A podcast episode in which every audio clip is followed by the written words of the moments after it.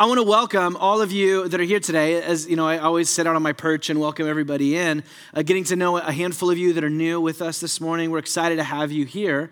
As what we're doing today is winding down uh, the series that we've been in for uh, the past few weeks. This series that we've been calling Peculiar, where we've been looking at the people of God and the ethics of Easter, as we've been saying it.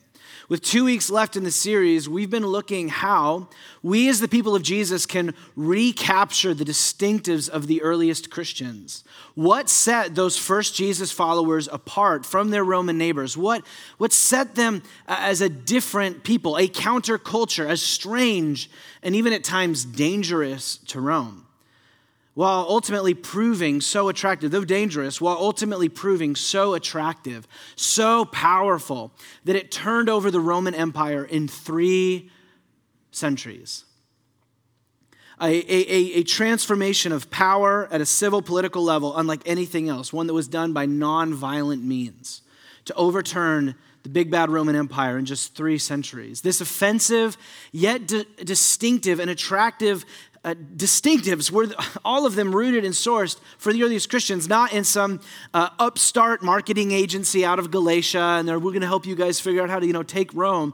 For them, they were natural, logical implications of the resurrection of Jesus. This is why we've been calling them the ethics of Easter.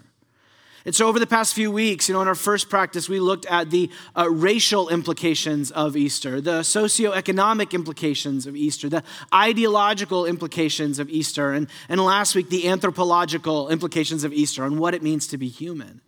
And so the ethics of Easter created and fashioned these earliest Christians as a diverse people united in a new identity, who were marked by their promiscuous generosity and a love for their enemy is all that was situated as a culture of life, defending the sanctity of all human beings.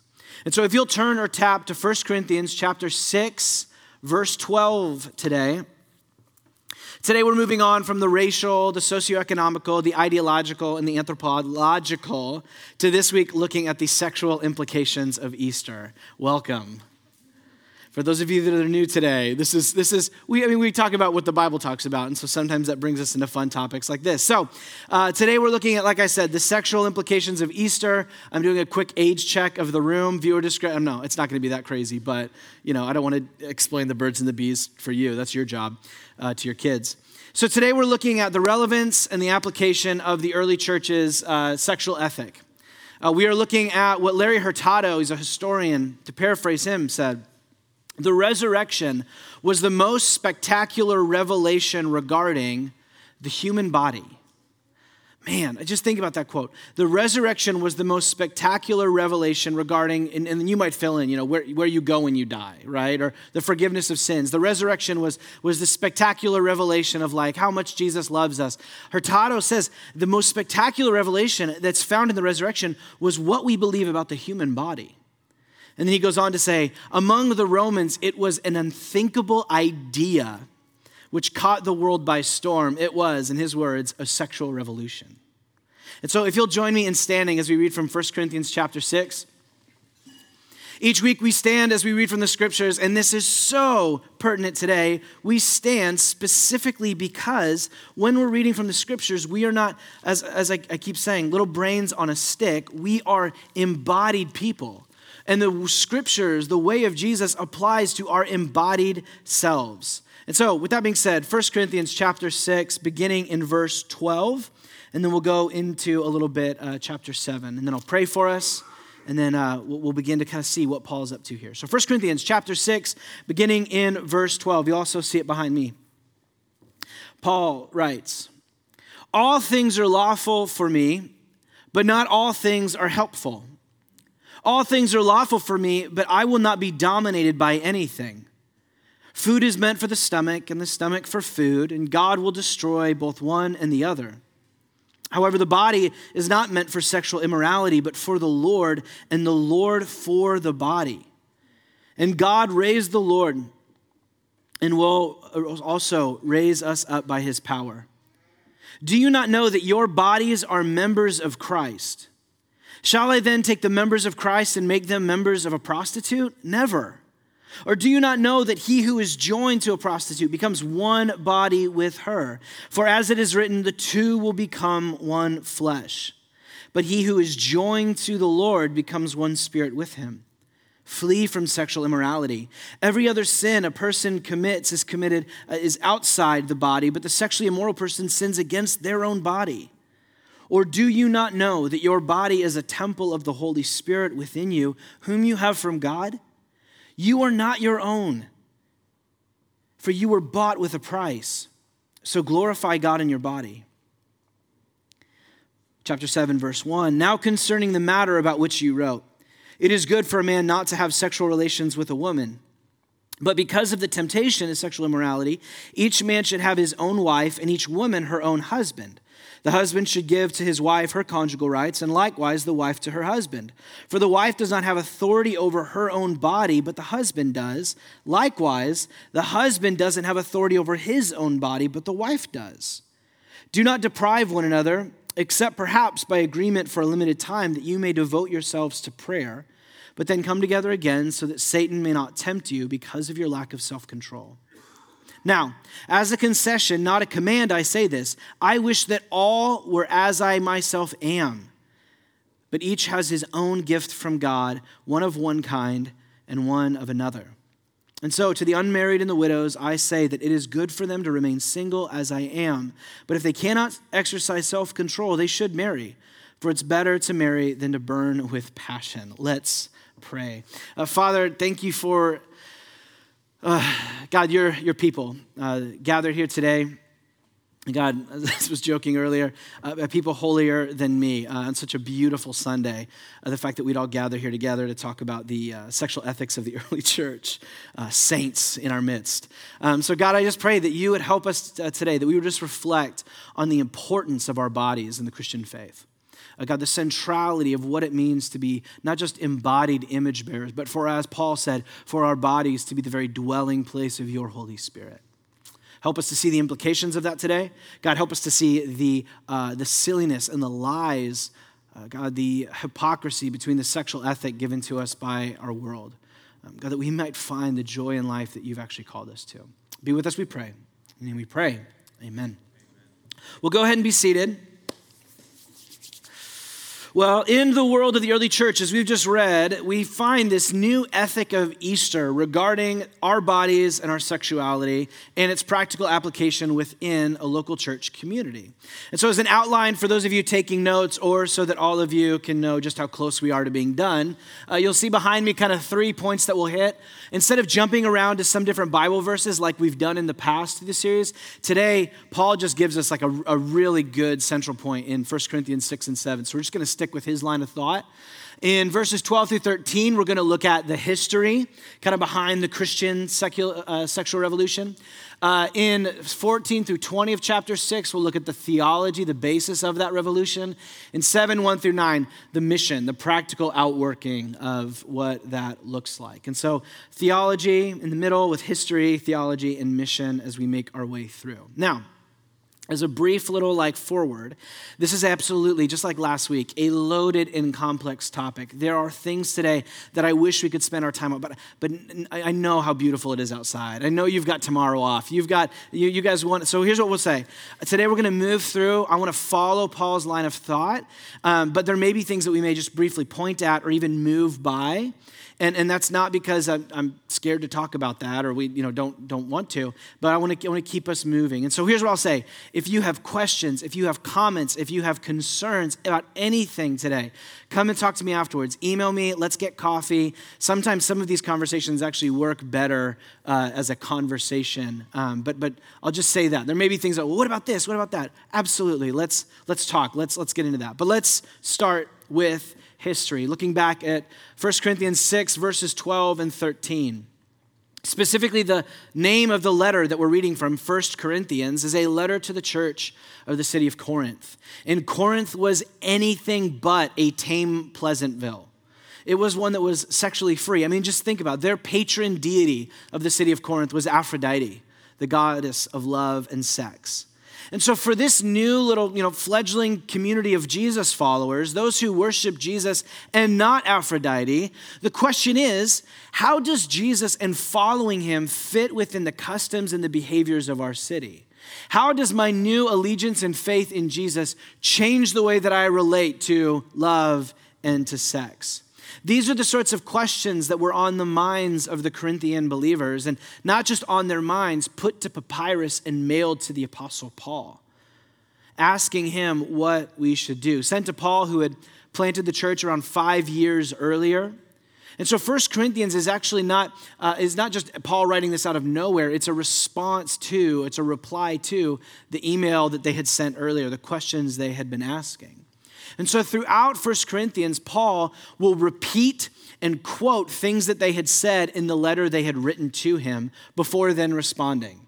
Three of these show up in verses 12 through 13, which give us a front row seat into the, the uh, Corinthian, the Roman sexual ethic. If you look back in 12 through 13, you'll see some little quotation marks where what Paul is doing here is not writing something for himself, he's quoting what the Corinthians have said to him.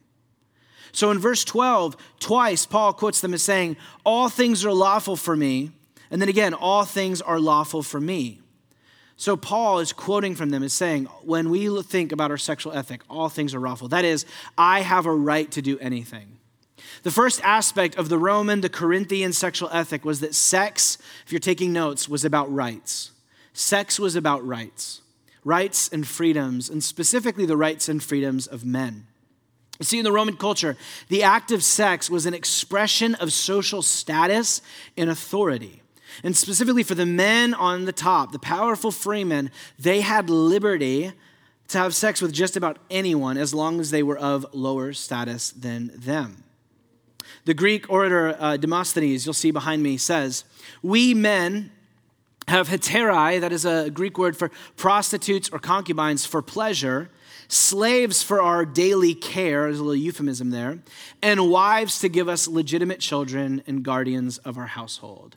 See, the sexual rights of the free men was I have free buffet to anybody along the track, and even different breakdowns of what am I looking for in these different groups. So the prostitute, the courtesan, that's for pleasure. The, the slave within my house, that's just kind of for my daily, you know, care. And then my wife, well, that the wife, she's specifically for child care, for raising up child. And so this actually hints at the dissimilar expectations for many women, specifically the wives of free men as though men had free reign to have sex with just about anybody, women were hyper called to modesty, chastity, and monogamy within the marriage bed because their primary place, their rights, their focus within the civil order of Rome was largely about producing heirs for, you know, dads, all, all that dad had. And so there on one hand, you had for women strict monogamy and on the other hand, you had this huge liberty for free men, and everybody underneath was just pickings for the men, both male and female. Sex was about rights. And so the only legal prohibitions for men was trespassing on the rights of another freeman. Adultery wasn't something you committed against your wife, adultery was something you committed against another man by sleeping with his wife or his daughter. Because the rights that were being broken was not the woman's, but her husband's. So the Roman sexual ethic was one based in rights. In 613, Paul gives a second quote from the Corinthian church when he writes that they had written to him saying, Well, food is for the stomach and the stomach is for food. A way of saying the body is for sex and sex is for the body. If you're taking notes, the second dimension of the Roman sexual ethic was sex was about appetites, rights, and appetites. Sex was little more than satisfaction of a craving. If I'm hungry, I'm eat. If I'm thirsty, I drink. And if I'm aroused, well, to quote one Roman author behind me, said, If your loins are swollen and there's some homeborn slave boy or girl around where you can quickly stick it, would you rather burst with tension? Not I. I like an easy lay. You see, sex was the simple satisfaction of desire, attraction, and over. What would you burst with tension? Just grab somebody. It's, it's, it's as easy, as simple as you eating something, or, or often also related, blowing your nose or going to the restroom. Is a simple biological function. And so, why make a big hullabaloo? It's about appetites and with that, desires. And the Roman world celebrated the diverse appetites and the desires that each individual had. They believed that they were born this way a deep connection to astrology and following the stars. It was understood that your, your sexual makeup, who you are, was assigned at birth by the stars that you were born over, given by the fates, given by the gods.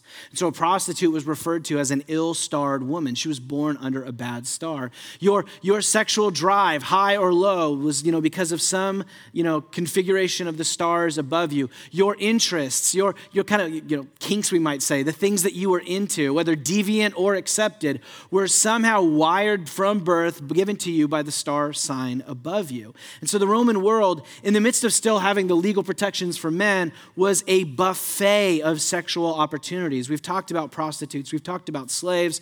We, uh, we could spend a whole bunch of time talking about the practice of pederasty, which was kind of a Roman form of mentoring, an older man mentoring a young teenager, a boy. Um, but, but there being um, sexual practice between the two of them with a whole bunch of loops, uh, loopholes and workarounds to ensure that the dignity of the boy wasn't. Um, how do I say this? Wasn't taken away while still having there be uh, sexual play between the two, for lack of a better way of saying it. So you had this buffet of um, orgies, both same sex pairings and reg- we have repeated instances of same sex marriages. Like the, the, Roman world was not this kind of astute, like I said, Pleasantville of just kind of like, you know, whatever you may think it might have been. Largely okay, largely welcoming of a, a buffet of, man, you've got appetites, you've got desires, and so pursue them, go for them. It's, it's an appetite. If you're hungry, you feed yourself. And so, this sexual buffet is offering is a vision that sex was about appetites. In verse 13, we find a third quote where Paul says, quoting them, God will destroy them both. Now, if you look at verse 13 in the ESV, it actually doesn't have the quotation marks that continue. If you look at uh, the Bible, even behind me, you'll see it ends at food, you know, the food line. And then it, it seems as though Paul is saying, God will destroy both one and the other. Um, the ESV is an incredible English translation. Uh, the Bible might be like inspired and you know inerrant or whatever. Translations aren't, and so it requires us to read a lot of you know translations because translators may get it wrong. And so here's one area that normally the ESV is great. One area that I would like, well, I think the NIV got it better here. The main reason being that if Paul is the one saying God will destroy both one and the other, he's going to immediately contradict himself in verse 14 where he says the body isn't going to be destroyed; it's going to be raised. And so it doesn't seem that Paul's saying, oh, the body's going to be destroyed. It seems like this is a Corinthian ethic for their sexuality. It's just an appetite, and you're going to die anyway. Your body's going to be, you know, turned into dust one day anyway. Why make a big deal about all of this? And so I would say this is probably a better understanding of the Corinthian. A third quote a casual view of sex. That our bodies that sex is insignificant, literally signifying nothing other than what we ascribe to it. Our bodies and our sex are, are ascribed the pleasures and the purposes that we give to them. And so that we can keep the rhyme going, because that's what preachers have to do, sex is about rights, sex is about appetites, and here sex was about tonight. Is inconsequential.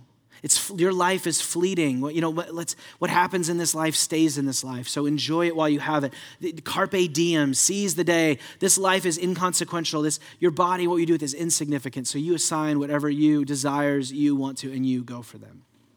Now, in many counts, reading through these, this seems utterly foreign, archaic, and dare I say, patriarchal to our modern ears. But the Angelino sexual ethic, what you and I are being shaped in, is not that dramatically different from this if you'll, if you'll humor me while we tease this out. In the Angelino, the modern sexual ethic, we too believe sex is about rights. The only transition that's happened in the American sexual revolution is that we have placed the freedoms and the rights of women on the same level as the Roman men. And so the only firm prohibition here is not doing something against someone else's rights, but, but either challenging the free decisions that others have to do with their bodies what they please, or by abusing the autonomy that men and women have over their bodies, whether that's assault or rape or some kind of coercion or minors. So we would say the only firm prohibitions for sex in our age are challenging other people's free decisions and abusing their autonomy. And as necessary and just as consent is, as good as that is, we should lift that up. It is worth asking is that alone a satisfactory ethic for our sexuality? Is that alone actually leading to a flourishing sense of our bodies and our sexuality? But let's hold that thought for a moment. Because though the Angelino ethic preaches consent, it teaches, it teaches aggression, dominance, degradation of human bodies what we find as given to us and what most people would agree is the place that you go to learn about what sex is is through pornography. And what we learn from that is a schizophrenic sexual ethic which in public praises and applauds the need for consent but behind closed doors we're being shaped in one that wires us to value and be attracted to degradation of human bodies objectification of human bodies and a selfish relationship to sexuality where it's largely about my release my pleasure at whatever appetite I may find on this particular website. And so, in the Holy Bible of the Angelino sexual ethic, porn has raised and wired a generation of individuals, of people, who, though we might preach consent, what we have been wired through the neuroplasticity of our minds to desire or to pursue is the degradation and the objectification of human bodies and it has left a generation traumatized, assaulted, and addicted. We are anything other than free.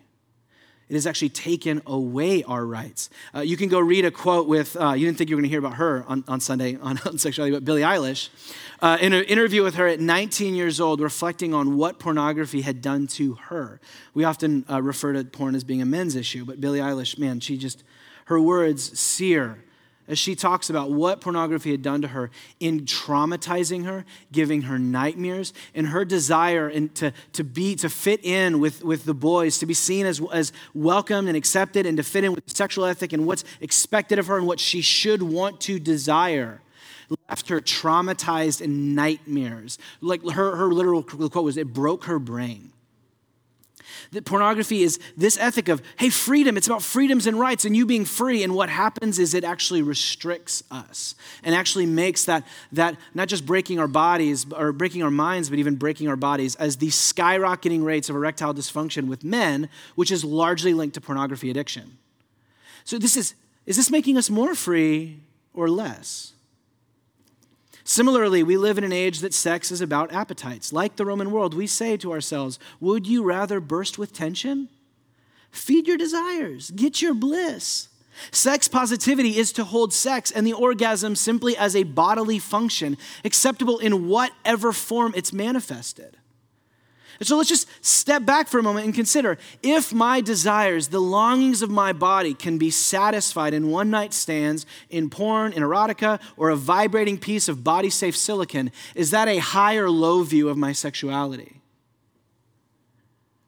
Is that a high? Is that, is that that there is something inherently special and sacred about this deep part of me? Or do I view that as simple and as low as anything else? Because Paul compares well, because the Corinthians compare food in the body to sex in the body. I think what we find ourselves living within is a age that wants to applaud and say we have so much sex. And the problem is not that we have so much sex we have so little of it. We are living in a, a food desert of sex see, a food desert all over our city is a geographic area where access to healthy food is restricted or non existent. And what is in its place for members and, and families and individuals to consume from there, what's affordable and available, is cheap, flavorful, excessive, and unhealthy food that leads to not having anything that's actually fruits and vegetables, healthy food. They feed and consume themselves, poisoning themselves with the only food that's been able and offered to them, making themselves sick in the long haul over food that, because it's cheap, because of the ease of its use, that's what's taken. I would argue that Los Angeles is a sex desert. We live in the, the, the, sexual Burger King of have it your way, but the way that is offered to us is not one of our deepest desires, but a cheap offering of easy, excessive, flavorful options that are all at the end of the day devoid of health and the nutrients and the necessity of the deepest cravings of ourselves. Sex is about rights, it's about appetites, and sex is about tonight.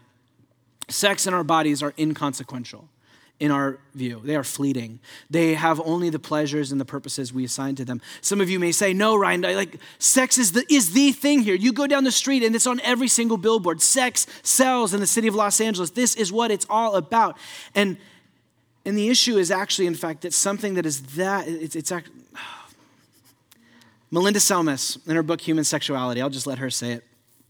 Uh, sexual authenticity, excuse me. Melinda Selmys writes, you'll see it behind me. Beneath all the pageantry of free sex and self love, there is a fundamental belief that the body doesn't mean anything, that it is insignificant in a literal sense, signifying nothing. You can do anything you like with it. You can pleasure it with a vacuum cleaner, or you can get a drunken stranger in an alley to whip it, and you can give it to anyone for any reason. It's just sort of a wet machine a tool that you can use in exchange for whatever purpose suits your fancy. In order to believe this, you must either accept that A, your body is not you, it's just a shell or a juicy robot, that the real you, that disembodied ghost, controls, or B, that there's no such thing as human value or dignity. It's just a nice pretense that we make because we're terrified of the senseless and nihilistic universe. When we say that our bodies and sex are insignificant, able to be assigned whatever we give them, we have to either come to two terms. Either the body means nothing, and that's why we can assign it what we do, or there is some little special part of us, little like spirit self, that's control that this is just a robot that I can do whatever I want with. This wet machine, this juicy robot, as she calls it. And so, what Paul does is he looks out over these three tiers of, of the sexual ethic of Corinth and of Los Angeles. And what is his response? You say you have the right to do anything, but not all things are helpful. This sexual ethic, when you actually look at it, isn't helping you, it's actually hurting you. It's not dignifying your body, but it's degrading it. He says, You say you have the right to all things, but it's, it's dominating you, is what he says. It's actually stealing your freedom, it's addicting and enslaving you. You say that sex is just an appetite and the body's going to be destroyed anyway. But what does Paul say at the end of verse 13? The body has a purpose. And that purpose is not for sexual immorality, but for the Lord. And that sexual immorality is an inclusive term for any and all sexual acts. Uh, uh, specifically that are outside of Jesus' definition of marriage. We might come to this in, in, a second or so. But some of you, you know, sexual immorality, I know there's a common phrase that what Jesus, what, what Paul's dealing with here is exclusively prostitution and not anything outside of Jesus' definition of marriage. And if that's you, um, that's a really good conversation that we need to have. And we, we've got more to do right now. so you can come and ask me, and, and I'd love to talk through this. But, but here's what I want to see. For Paul, as he's working through this framework, what he sees is that the ethic of the age regarding sex in our bodies is not is not working. It's hurting us. It's not helpful. It's dominating us and it's it's requiring us to let go of the purpose that we have. It's actually incredibly dehumanizing. And so, amid an ethic that, upon consideration, is actually anti body, what a declaration Paul makes when he says, The Lord is for the body that your body has value, that sex has a purpose. And this leads us out of history and into theology as we move into verse 14, where Paul helps us see why our bodies have a purpose, why our bodies are not made for sexual immorality, but for the Lord. Verse 14, Paul says, And God raised the Lord and will also raise us up by his power. The bodily resurrection of Jesus, Jesus being raised bodily, physically, his disciples touching him, being held by him, him sitting on the beach eating with them, the embodied resurrection of Jesus means more than just some kind of, you know, permission slip to go to heaven when you die. It means more than simply your, your sins being forgiven. It means that for those who walk in the way of Jesus and have found him as king, it means your bodies too will be raised from death. And so, unlike the Roman belief that your body will be destroyed, therefore, what you do with it doesn't really matter, the gospel, Paul says here, God's going to raise your body, and therefore, what you do with it now truly matters, that it continues into eternity. Paul says, what you do with your body is a declaration of what you believe about it. How you treat your body is because it is yourself, says what you think about this part, this, this very sense of you. And so the sexual ethic for the early church was an ethic of Easter, realizing that our bodies are not going to be left behind but raised. And so what we do with them now and here deeply matters for ourselves. And so Paul now moves to challenge the Roman and our sexual ethic about rights, appetites, and tonight through three, you might have caught them, do you not know questions? In which he goes, You say it's about rights, you say it's about appetites and tonight, and then he, he kind of inverses it, and then he goes back through by using do you not know questions to kind of like take that apart. So look at the first one in verse uh, 15 of chapter 6. Paul says, What? Do you not know that your bodies are now members of Christ? in the argument that sex was going, you know, the body is going to be destroyed and left behind anyway, Paul says, Do you not know sex is not about tonight? The body is not insignificant. Your body is now united with Jesus. Your body, right here, walking around in your life, and the way that you treat it and use it is the very representation of the, uh, Paul uses the language members, the limbs and appendages of Jesus. And so, sex is not about tonight. Sex has an immense glory to it, and not in the sense that maybe some of you think. Sex has a glory to it, and that the way that we use our bodies has cosmic significance about who we say Jesus is. How we treat our bodies says something about how we see and treat Jesus. And so that's why Paul asks Shall I degrade the glory and honor of Jesus by using his members, my body, for sexual immorality? What does he say? Never because the body is not insignificant. Sex is not just about tonight. It has a deep, abiding glory to it when, when stewarded well. We can head to ourselves. In verse 16, Paul gives his second do you not know. What does he say? Do you not know? He who is joined to a prostitute becomes one body with her. For the sake of argument, uh, you'll just have to believe me right now. Paul's use of prostitute means far more than paying for sex. Uh, the Greek word, it, it's a whole big thing. Come talk. This is another right moment where we could spend 15 minutes on just this, and we're not going to. So, for the sake of argument, what we're dealing with is any sex outside of Jesus' definition of marriage. And so, what Paul says here is you say sex is about appetites. You say sex is about just satisfying a craving. Paul says sex is about so much more. Sex is about oneness. Sex is about, that he quotes from Genesis 2.24, that the, the husband and wife come together and become one flesh, that there is something happening alongside the spiritual dimension and, and the, the hormones of oxytocin and vasopressin. Oxytocin, which gets released when a mother is breastfeeding, it floods uh, in more n- numbers the woman's mind, and vasopressin floods what they call the monogamy hormone, men's. You literally are making a commitment in sexuality, regardless of what you're married, Paul says, of, of a bonding experience experience at a chemical and spiritual level. And so your body is writing a check that your self, your life, maybe hasn't or cannot cash. Paul says, regardless of whether or not you're married, in verse 224, quoting from Genesis, regardless of the vows, your, that sex is a oneness bonding experience. And so, what that means is, as you now are a, a have oneness with Jesus, he goes, Should I then use Jesus' body, to make his body one with immorality and sin. Again, he says, never. A whole new frame. Notice that Paul doesn't do anything about, about the uh, ethics of you know, being faithful to your spouse or you know, the adultery. So he could go, you know, why would you sin against you know, another free man this way? There's so many reasons why that we ethically could make a claim against sexual immorality or even prostitution. Paul links it in a new understanding of the body. Your body now is the body of Jesus. And so that means something about what you do with it. And so, sex is not about appetite. Sexual ethic needs to be grounded. I said a moment ago, is, is consent enough? I don't think so. What we need is not consent, but what uh, Pastor Tim Keller calls a super consensual relationship. Not one where I'm just giving over my body for this one experience or maybe even just this one uh, season of my life, but a whole self giving of myself to spouse.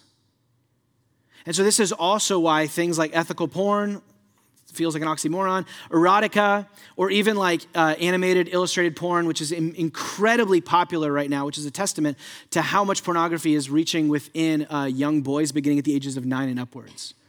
The fastest growing type of pornography is cartoons.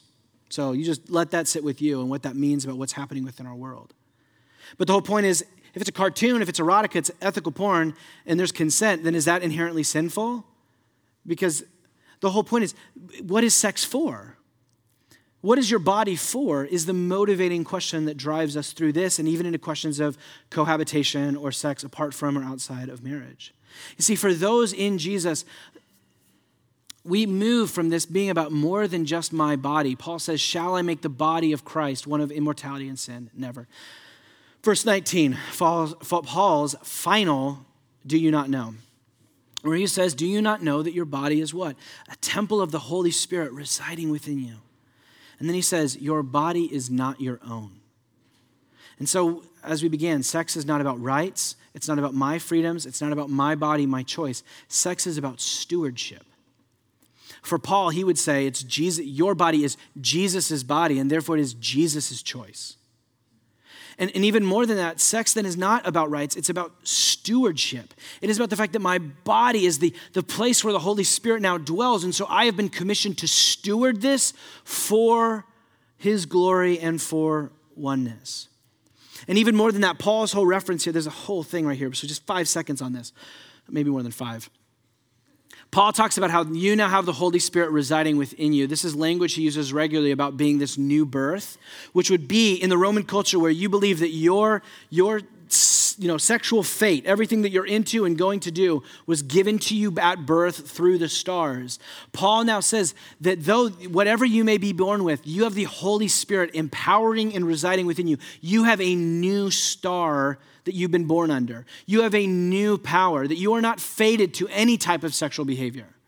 But the Holy Spirit within you is empowering you in new birth and a new life. That doesn't mean that there's no struggle, but it means that you have a new life available to you. In Kyle Harper's book, From Shame uh, to Sin, where he, he charts the, the, the transition from the Roman sexual ethic to the Christian one, it's big and very, very fun for weirdos like me. This is what he acknowledges as one of the primary components of what the early Christian sexual ethic brought. Was not just what we do with our bodies, but an understanding that humans have free will through this work of the Holy Spirit. That you are not locked into a particular, you are not born into a certain kind of way that you are going to live, that these intricate desires within you, that the Holy Spirit is able and at work within you, empowering you to live a new way. It was the thing that didn't, Romans couldn't fit it in their minds. You were born this way. And so for Paul, sex is not about rights, it's about stewardship. It's not about appetites, but oneness. It's not about tonight, it's about glory. And so sprinkled within verses 17 through 20, Paul details eh, what how do we live? How do we live now in, in, in place of this? As a segue into mission, Paul says in verse 17, live out of the oneness you have with Christ. Verse 18, flee from sexual immorality. And verse 20, glorify God with your bodies. And so, how do we do this? The beginning of chapter 7 is where begin where Paul begins to detail this. And now we might think that oneness with Christ and living into that, fleeing from sexual immorality and glorifying God means that we just outright go sex bad, Jesus good. And it seems, based on 7 verse 1, that's actually how some people in the Corinthian church were, were responding.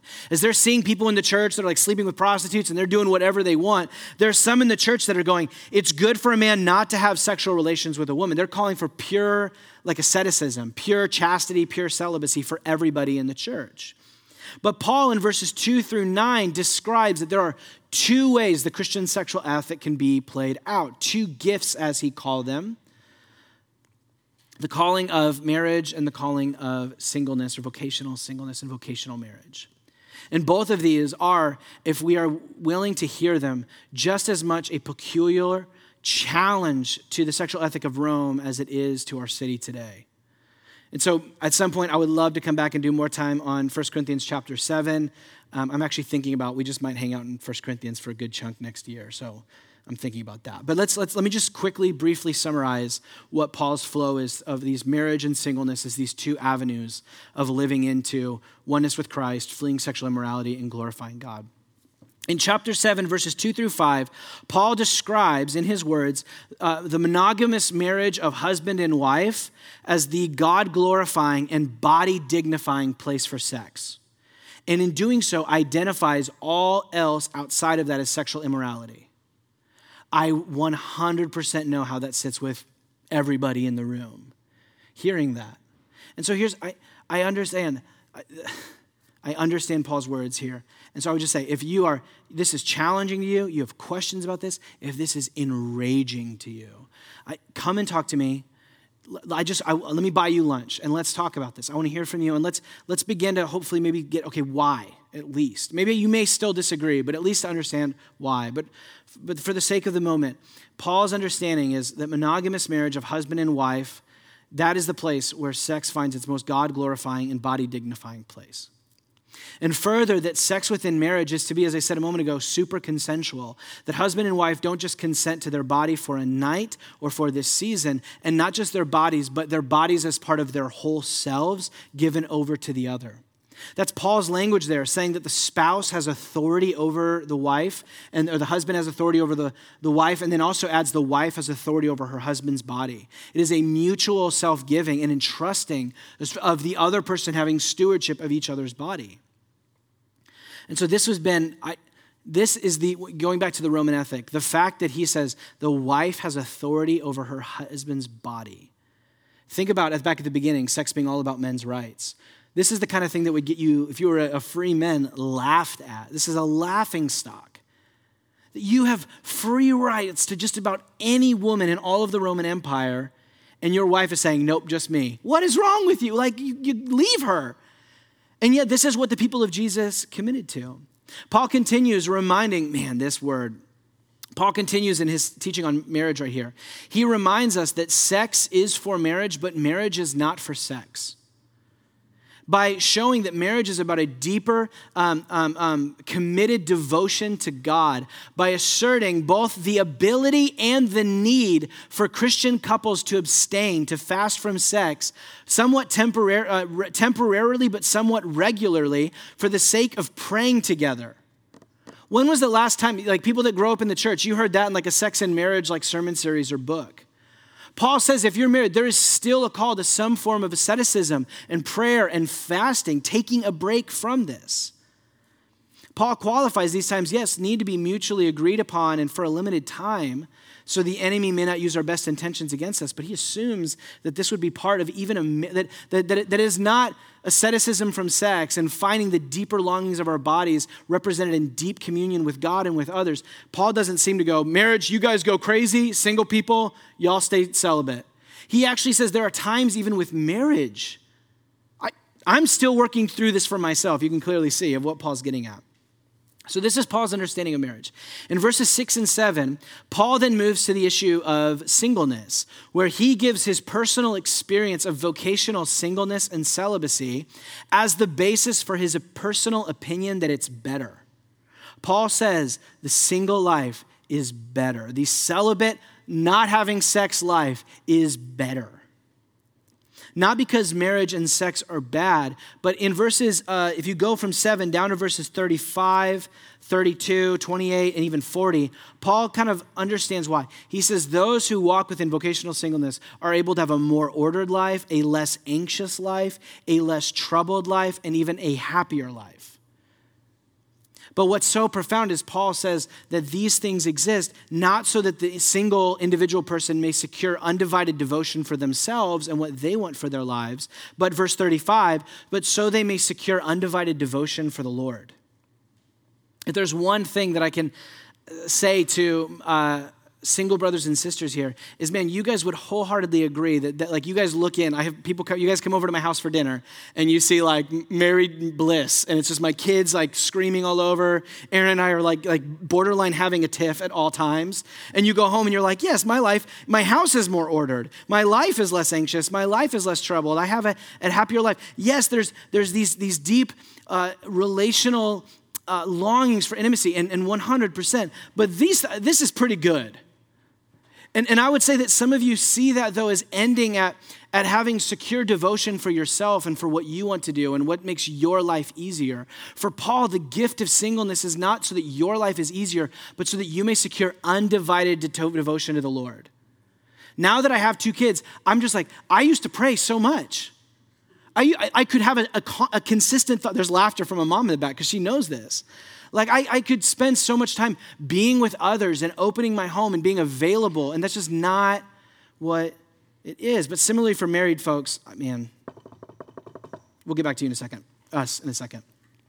So here's what Paul does in verse 7 7. He says, Each has his own gift from God, one of one kind marriage and one of the other singleness. How are these gifts within the church? One, marriage and procreation is the life of earth pointing to new creation. That the oneness that we have in male and female in marriage is the rebinding together of both image bearers. Male and female, he created them in the image of God. And in sex, within that marriage bonding, you have both image bearers coming back together again, overwhelmingly, and then in its created ideal, overflowing into life, into more life, more humans. Paul picks up on this in Ephesians chapter 5 and says, Husband and wife is an image of Jesus and the church and so, what happens when you have a community that has married folks with little kids running around is what that is meant to be to the community is as they look at that, one, the high value of both male and female is the image of God, the dignity of their bodies that, when brought together, is in its created ideal meant to overflow into more little human image bearers, a picture of God's own life making love. And even more than that, an image of Jesus in the church. This is why marriage and procreation is a gift to the church. But singleness and celibacy, just as much, is not the life of earth pointing to new creation, it's the life of new creation being drawn down to our lives here on earth. In Jesus' teachings, he talks about how in the new creation, that, that, his, that those of us that are raised, like Paul said, we will no longer be married or give ourselves in marriage. Then marriage is something for this, this life, this time right now. It is not the new creation vision that we're moving towards. And so, what that means is that those who are living within that singleness, that celibacy now, are the life of new creation on display to the church community. I have found this for myself in my conversations with people in our church that are walking within that, that new creation singleness. As I talk to them, and the overwhelming uh, satisfaction they have in the person of Jesus that I just, I went, I go home and Aaron's like, how's your day? I'm like, I'm an awful Christian. Like, I have so much work to do. And I see that as I spend time with those of you that have found a deep communion with Jesus in the midst of that place, a deep oneness that all of us are called to. And so the church needs to hold both of these two gifts up together and both of those two gifts serving and supporting one another in their vocations. Now, as a brief thing, for 1,500 years, the, the, the, calling of singleness and celibacy was the assumed posture of any real serious Christian. Marriage was the kind of like, yeah, if you really need to. 1,500 years. You know, 500 years ago, there was a needed reform, but the problem is, is that we have overcorrected now. And now the problem is not so much that we idolize celibacy and like demonize marriage. Now we idolize marriage and romance and we demonize singleness and celibacy. And so, in order for us to recapture this peculiar distinctive, we need to recapture. Where's Lorenzo? Here you go, buddy. We need to recapture the church as a family. A church as a family, which means that my family is not just me and my little, my little kids, and somebody who's single means they don't have any family. The church as a family means that both those married with kids and those who are called to single vocational find the deep intimacy, the shared life, the, the experiences and joy as a family, as a community together that there is involvement in one another's life, there is transparency, there is a working through with each other to discern our gifting, to discern the calling that we have, whether to marriage or singleness. And so that means that we don't assume that what every single single person in the church needs is for you to arrange a marriage for them, for you to play the, the hookup master or whatever. What that means is that we prayerfully discern the gifting that each of us have, whether that's singleness or marriage. We need churches that raise up and bring single people in. We need, we need more conversations about, about the both challenges and joys of mixed orientation marriages. We need, to, we need to set the landscape that these are the giftings that Jesus has given the church as the way that we foster our bodies well, and we need to walk within those as a family. And the problem is, for so many of us, we live, we need to normalize saying no to certain kinds of professional and, and lifestyle choices so we can preserve the family relationship that we have with one another. For some of us, walking within marriage in the city of Los Angeles and kids feels like an impossible thing to do. And it's because we're so busy and isolated. For some of you, your singleness feels like an impossible thing to do, and you feel like Jesus called you to it, but it feels impossible. And it's, it's because of professional and lifestyle choices that we've made that we're not available to one another. In the city of Los Angeles, we're too busy, and I, I would argue that we're also too distant from one another. This is weird to talk about this in a sermon on sex, but one of the things for our church is we are a church that's committed to the West Side and communities living here on the West Side. And we don't just simply do that for the sake of mission, we do that for the sake of family community stuff. You, some of you may be driving in from like you know Burbank or you know from down in Redondo, wherever you might be, and you go, oh, on a Sunday morning I can make it in 15 minutes. But what we're talking about at a church, this kind of family thing can exist and thrive, is not gathering just together on Sundays. It is an involvement in one another's lives of having each other over for dinner. Hey, I'm going to go get groceries. Do you want to come with me, or is there anything I can get you? And it's not 45 minutes out of my way to make that happen on a Tuesday afternoon what one author referred to as errand friends, where we live close enough to proximity to each other that we're able to just go, I'm going to go grab, I'm literally going to get orange juice. What are you, can I get you anything? Or we have co working little spots that we can all walk to because on, on Wednesdays we're all right there working together. These are the kinds of things that actually make this sort of ethic possible. And I would say in Los Angeles, we're far too busy and far too distant to achieve this.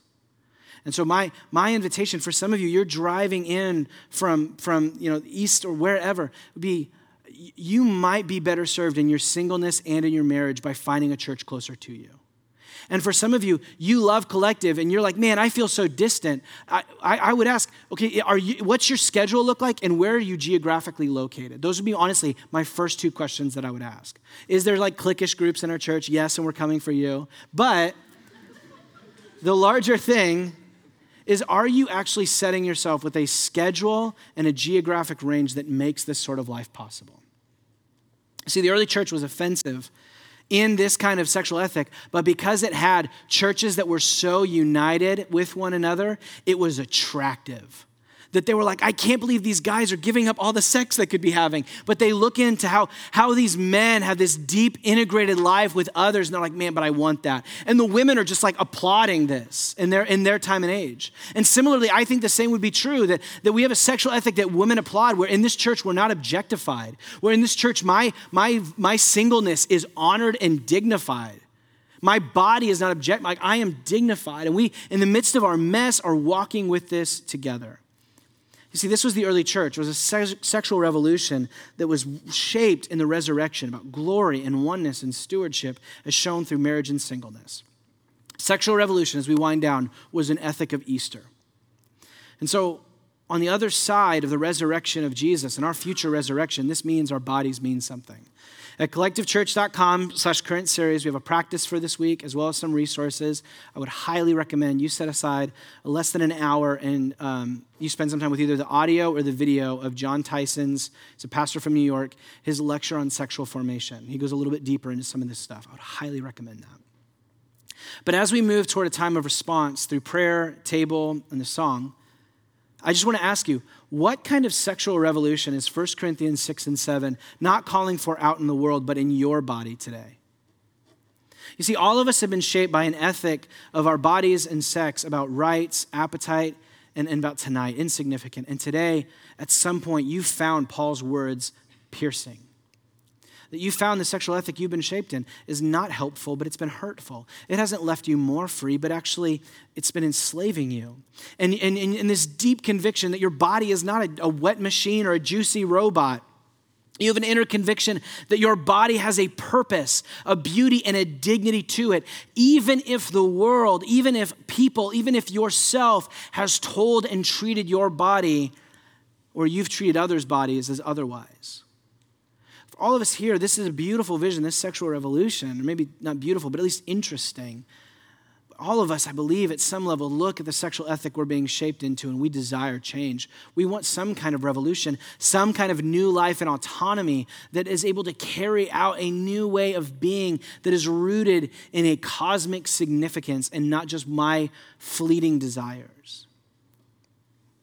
We desire change, but in our hurt and our shame, our enslavement and addiction, our objectification and our abuse, it might leave us wondering how. In 1 Corinthians 6, verse 20, as we read today, Paul reminds us you were bought with a price. Paul uses language of describing you and I as a slave being paid for and set free, but bought with a price language. This is the Greek word for a slave who, who at auction has been bought but then set free. And Paul says that that is, the, that is what has happened to every single one of us. That is the invitation of what Jesus can do for you and me, and that he has paid for you and I at a price, at the cost of his own body. On the cross, Jesus surrendered his rights for you to free you. On the cross, Jesus, as he was there naked and ashamed, he was doing this so that you might be clothed with his righteousness, no matter what's been done to you or you've done. He bore abuse to bring you and I healing. And he was powerless on the cross so that he might, through his spirit, give you his very power over Satan, sin, and death. In the verses that we've read today, Paul lists a series of sexual sins about which he's about to basically contradict through everything that we just read. And after reading each of these sexual sins, among others, he says in 6, verse 11, And some of you used to be like this, but you were washed, you were sanctified, you were justified in the name of the Lord Jesus and by the Spirit of our God the embodied life of resurrection power, the sexual revolution that Paul has described today, is not for good people trying to get better. It's not for people that somehow got through high school and college unscathed and pure or whatever. It's for people who are hurt and ashamed. It's for people who are enslaved and addicted, people that were objectified and abused, some of them who used to be like this but have been made new through Jesus. And so, the sexual revolution that you and I are called to, that's available to us today, is rooted in the work of Jesus. That on his cross, he died so that you might have life, and he has brought an empowering work for you to not just be united with him in his body and yours in his, but the ability to flee sexual immorality and to glorify God with your body. And so, that being said, let's pray and let's just move now into a time of, of responding to the Spirit.